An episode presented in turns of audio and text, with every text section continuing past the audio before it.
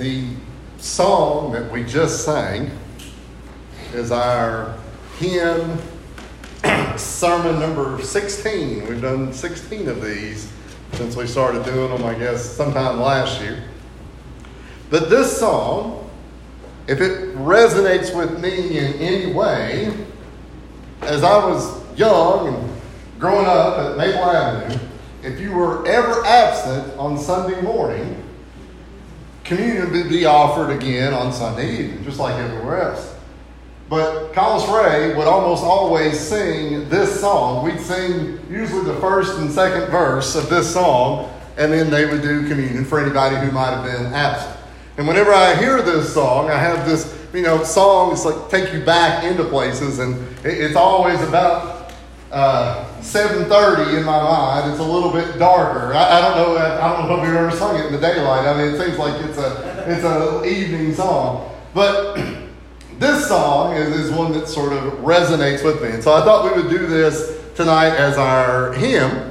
Uh, pretty much everything here tonight that we're going to look at was taken from uh, a pamphlet that Alan Webster uh, had made. And I, I would encourage you, there's some in the back usually. Uh, uh, if you want some easy reading, uh, you know, for 30 minutes or 15 minutes or so, read through those so they answer a lot of questions and do a lot of good. And I, have used a lot of that stuff as well uh, to help me. But I don't have a whole lot of information about the actual person who wrote the song. For many of our hymn sermons, uh, our the song that we sing has been written by somebody who's went through some difficult or maybe tragic situation um, maybe they wrote the song in response to a death or uh, to, to, somebody leaving. A few weeks ago, uh, a few months ago, I mean, we talked about uh, the man who was moving, who moved to a different place to preach, and he wrote the song after as he left. After he left, because the people in the small church that he preached at came out and almost begged him not to go. This song was written by a man named J. G. Dailey. And he was born in Rockland, Delaware in 1854. He spent most of his life preaching in New York State and western Pennsylvania before eventually returning to Philadelphia. He died in 1927 from complications of a fall at the age of 73.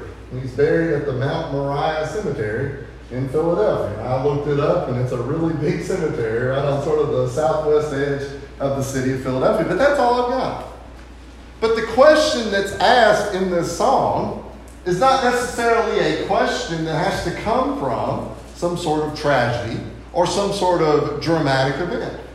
The question that comes from this song might be something that we've asked ourselves at some, at some time. I believe it's number 382 in the book. If you want to open your book, we're not going to mention a lot of the verses, but we, I do want to look at there to start with. Because number 382, the opening song, the first song, or excuse me, the opening stanza, it says, Why did my Savior come to earth? Right? Notice the first word in that verse is why, right? It's not who, because we already know the who, right? We know who Jesus is. And you can tell me who Jesus is. Jesus is God's Son. Jesus is the Savior, the, the Christ, Messiah, whatever you want to So we don't need the who for that. Okay? But it asks why. The first word is not how, because we kind of know that too, right? We don't have to be too familiar with the Bible to know how Jesus died. In fact, I'd say you could probably do a quick survey of 10 people at work tomorrow and say, How did Jesus die? And the, the vast majority of them would say on a cross, because most of us are familiar with the cross, even if we don't really know anything. So it's not a question of how Jesus died. We sort of already know that as well. But the question that's posed in this song is why?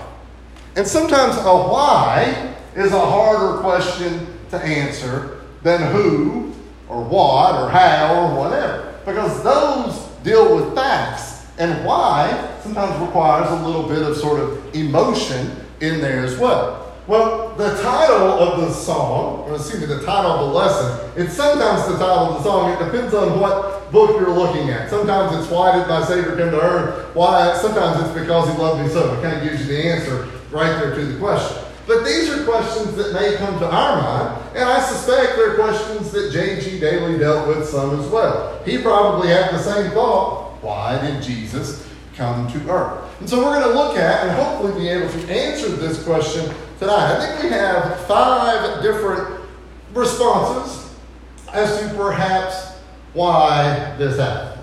Well, first of all, Jesus had to live tonight. Now, that may seem like a rather simplistic statement, but you can't die unless you live, right? So, everybody who's ever lived, unless the world ends, you're going to die.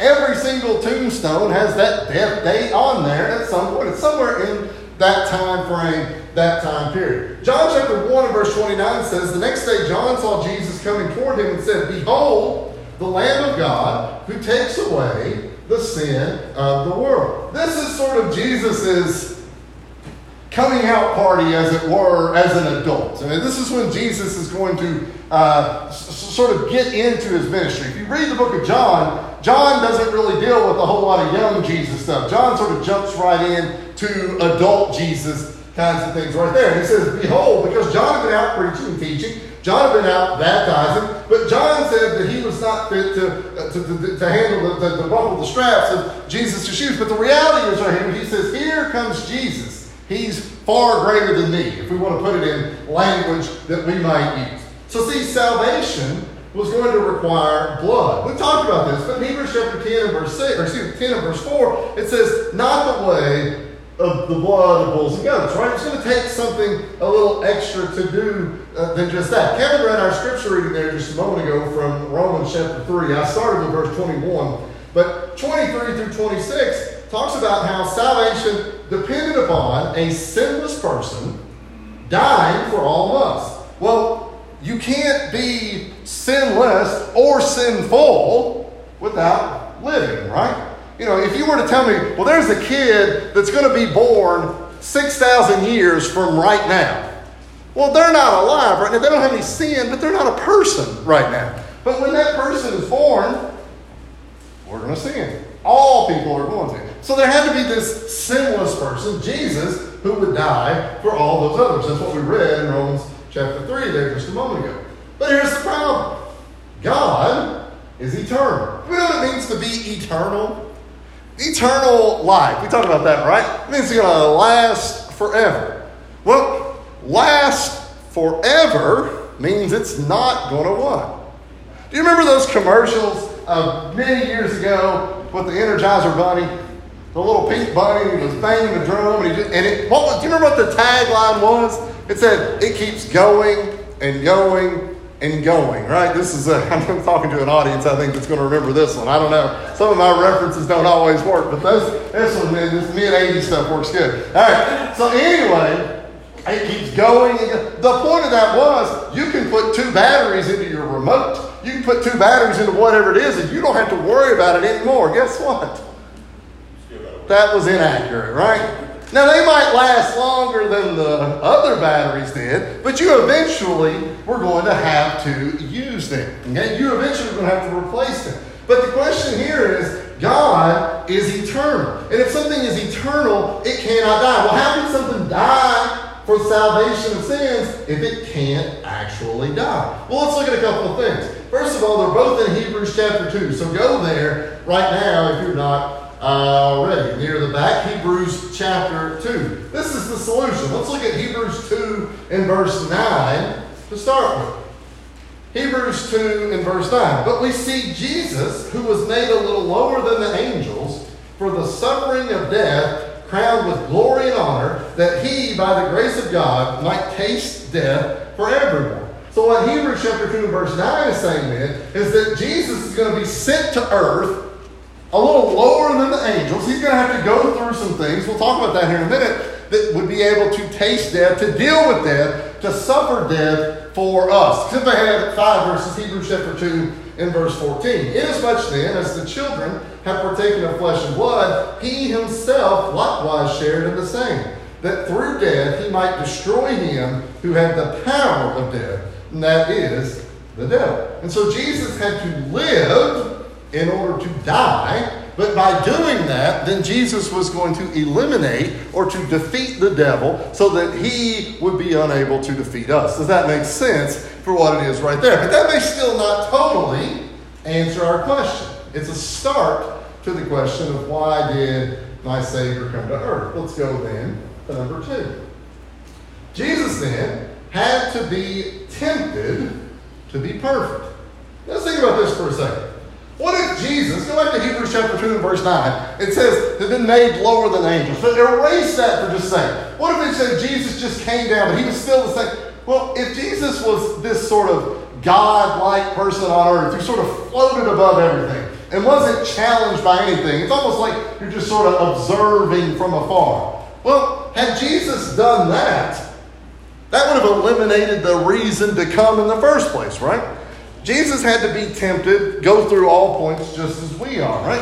And so Jesus coming down sort of, sort of being in a sort of mid-range here, but experiencing it, but not really experiencing it, would not have made it, he wouldn't have been able to understand. But instead, that perfection had to be tested. I told you to go to Hebrews chapter 2. We're going in between those two verses right now. Verse 10, Hebrews chapter 2, we read, For it was fitting for him, for whom all, excuse me, for whom, let me start over. Hebrews chapter 2 verse 10. For it was fitting for him, for whom are all things, and by whom are all things, in bringing many sons to glory, to make the captain of their salvation perfect, and it says, through sufferings. What that means is, is that perfection that Jesus was going to have, it said he was a little bit lower than the angels, but it would have to be perfected through suffering. What that really meant is that Jesus was going to be challenged by things here on earth. Are there any examples of Jesus being tempted here on earth? We can think of examples. We can think of readings. We can think of the story of Jesus goes out to the wilderness, right? The devil tempts him three different times. And he says, go up to the top of it, all this kind of stuff. But just like John says that you couldn't have filled the books with all the stories, I'd say you probably couldn't have filled the books with the temptations that we faced as well, just like any of us uh, would be able to say the same. But he was going to be tested, put through these difficulties. When tested, though, Jesus passed the test. Now, how many of us pass every test of temptation that ever comes easy now. How, how many of us pass every test of temptation? We don't, right? We're only human. Everybody messes up. Everybody goes wrong. Everybody does something. Jesus, though, being different. We read, or we read, I guess, uh, then in, and that in Hebrews chapter 4 and verse 15. Let's skip ahead to Hebrews chapter 5 and verse 9. And having been, now a minute ago in Hebrews 2, it said he was going to be perfect through sufferings. Now Hebrews 5 and verse 9, having been perfected, meaning he's come through, he's passed, he's perfected this, he became the author of eternal salvation to all who obey him. So think about that for a second. What if he had failed the test?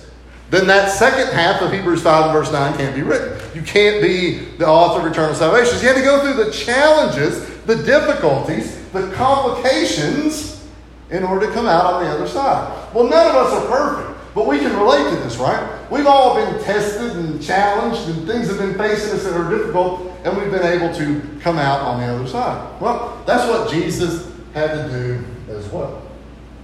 Number three. Jesus had to hurt to understand. One of the difficult things about life is that it's full of hurt, right? It's full of complications. I want us to think about the kind of things that we go through, but realize that Jesus went through those as well. If Jesus were to be a quote unquote real person, he had to have some real people problems, right? Well, I don't know what kind of problems God has, but I know what kind of problems we have, right? Well, look at that list there. Every single thing that's listed has a verse in it. And that's something that Jesus had to go through. What's the first one up there? I think it says, He was hungry. We can read about that in John chapter 4, verses 6 through 8. You can write those down and read them later if you want to. But think about that. Do people have, do people experience hunger? Do people have those difficulties? Jesus experienced that as well. The second one, John chapter 19 and verse 28, he was thirsty. Now, that may not be the worst thing for us in the world, but we can all relate to that, right? We can all relate to it. I would, you know, I'd give a million dollars for a tall, tall pop or a glass of water or something like that. Well, why do we say it? Well, because we are experiencing a difficulty. And we say that after we just got through mowing the yard, right? We've been doing this for an hour and all of a sudden, that's how bad we, well, imagine real thirst. Imagine that real difficulty. Number three, he was tired. Mark chapter 4 and verse 38. Think about that for a second. We all get tired, right? All of us have been tired because of work or because of things that have drug us down or what. Well, Jesus was the same as well. Number four, from Luke chapter 19, he was sorrowful. He went through times when there was great amounts of sorrow. We know those stories there in the Bible as well. He was rejected. Jesus had a task to do, and I suspect that most of us if we were bringing to the table what Jesus was bringing to the table, we would expect everybody to come and just sort of fall down in front of us and say, Give this to me. This is what I want. That's not really what anybody did, right? A lot of people rejected him, even though what he brought, what he brought to them. He was betrayed. We see it in Matthew 26 and 27. He suffered physical pain there on the cross. And finally, Luke 23 and verse 46, he died. Well, that's the kind of hurt that we, every single thing that's listed right there, I believe there are eight of them, are things that all of us have or will experience at some point in our life. Is it helpful to know that Jesus had experienced those same things? Go back to that previous slide where we said it wasn't, it wouldn't have been realistic for Jesus to sort of float around above us and not. Ex- now Jesus could experience. He had those same kind of hurts that people had as well. He could relate to the problems that man presented him with. When we say our prayers or when we ask for help or we know that we're dealing with something or suffering something or whatever it might be, you're not asking a person who can't relate. Think about the most difficult kinds of things that we come up with. Would you ask for help from a two year old? Probably not, right? They can't really relate to that. Well, Jesus can relate to it in part because he went through the same kind of hurt and difficult as well. Next, why did thy Savior come to earth? Well, Jesus had to be among us to show us the way. If we look in John chapter 14, I think that's the only place we'll be for this series right there. Thomas asked Jesus, How can we know the way? Now, that's a good question that we ask quite often. We think about knowing the way to work, to a friend's house, to a ball game, or wherever it might be. And sometimes we don't know the way and we have to ask. And your friend says you go through the third light and turn right. That makes sense now. Or we type it into our GPS and it guides us along the way. But we need guidance to get there. Thomas asked the question, he said, How can we know the way? Well, if you go back to John chapter 1, what we talked about at the beginning, where John just sort of jumps right into it, the answer is God sent his Son to show the way, but to also be the way. John chapter 1 and verse 14, we read, The Word became flesh, dwelt among us, and we beheld his glory, the glory as of the only begotten of the Father, full of grace and truth. So that way was Jesus and how we would follow. Peter said in 1 Peter chapter 2 that Christ left us an example that we should follow his steps. That way, if somebody tells me to go to the third light and turn right, I'm going to go to the third light and turn right. I'm not walking in their steps per se, but I'm following the They have led me to there. Have you ever been following somebody and they turned right and the light changed or you got stopped or somebody cut in front of you? There's this brief moment of panic, like, what do I do? Well, I know I turned right, but where are they going to be? What, what, we like to have those footsteps that sort of guide us there along the way. That was what Jesus would be. Six verses later, five verses later, from when Thomas asked, How can we know the way? Jesus answers and describes himself as both the way, as the way, the truth, and the life. And then says, No one, no man would come to the Father except through him. So if Jesus is here to show us the way, it's only because that's the only way to be able to get to heaven. Last one. Jesus had to be one of us to represent us. I wrote this down, and then I got thinking, I was like, I might have the state wrong. But a few years ago, not that long ago, there was a politician, I believe he was from Missouri. And it was election time, and the politician, who was a representative or senator or whatever in Washington, D.C., realized that he was no longer a permanent resident of the state that he actually lived in. Meaning, he could not vote in the election that he was running for. Now, first of all, that's really dumb on the part of that person. You gotta make sure that that's right. Probably not the only person that that's happened to before over time. But that, to me, was bad for him. But I think more than that, that was bad for the people of Missouri. The person that's supposedly representing you doesn't live with you, isn't around you, isn't among you. How would that person be expected to truly represent you if they're not around you or with you at all? It seems unrealistic for that to happen. How can you expect that if they're not near you? Well, Jesus walked, talked, lived among the people, in part so he could better understand. We've talked about this, and maybe if you're here on Wednesday nights, you're familiar with this. Think about all of the people that Jesus has dealt with in our Wednesday night classes men, women, adults, children, Jews, Gentiles, wealthy, poor. We've hit all of those in 14, 15 uh, different lessons about uh, lessons about miracles. The point of that is Jesus was coming into regular contact with all of these people. If Jesus was not on earth, if Jesus wasn't experiencing life with these people, how would he be able to relate to those people? How can you represent people that you have no concept of what they're going through? And you'll notice that Jesus met and dealt and worked with these people in a lot of different ways. In that thing that I looked at as I was preparing this, that um, Alan wrote, he had a quote there. and It was a question from a man named D.L. Moody, and some of you may be familiar with, with D.L. Moody. But I thought this was a good question. And I don't know what this has been written a long time ago, because he's been, uh, that's been a long time ago himself. But he said, Some may ask why Christ did not come from heaven in glory and grandeur. I suppose he could have done so. He could have come from the throne in a golden chariot and have gone through the world as an angel of light. But if a man wants to be a mediator, he must be a friend of both parties. And how could Christ have been a mediator between us and God if he had not taken upon himself our nature? See, that's what we do when we pray. We can talk to God through Jesus. We pray in Jesus' name, right? Well, Jesus came to sort of be that bridge there between us. If Jesus was all God and no man, be hard for him to relate. If Jesus had been all man but no God, he would have had no open conduit to get the prayer there.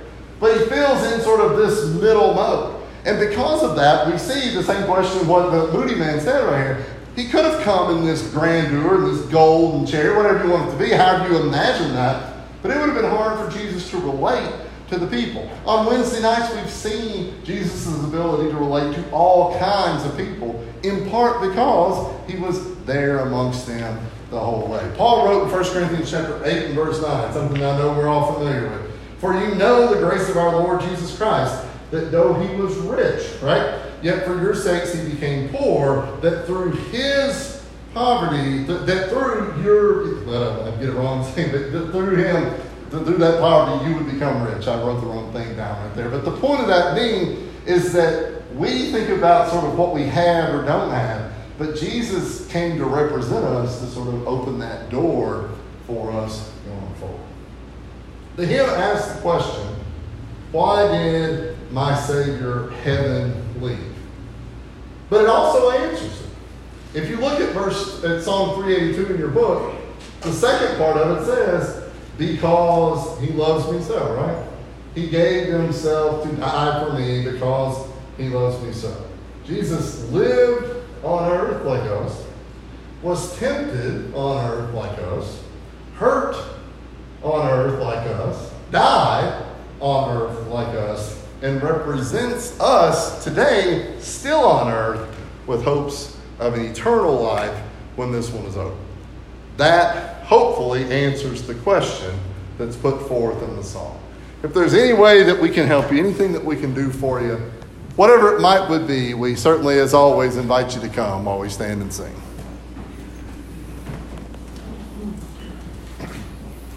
This world is not my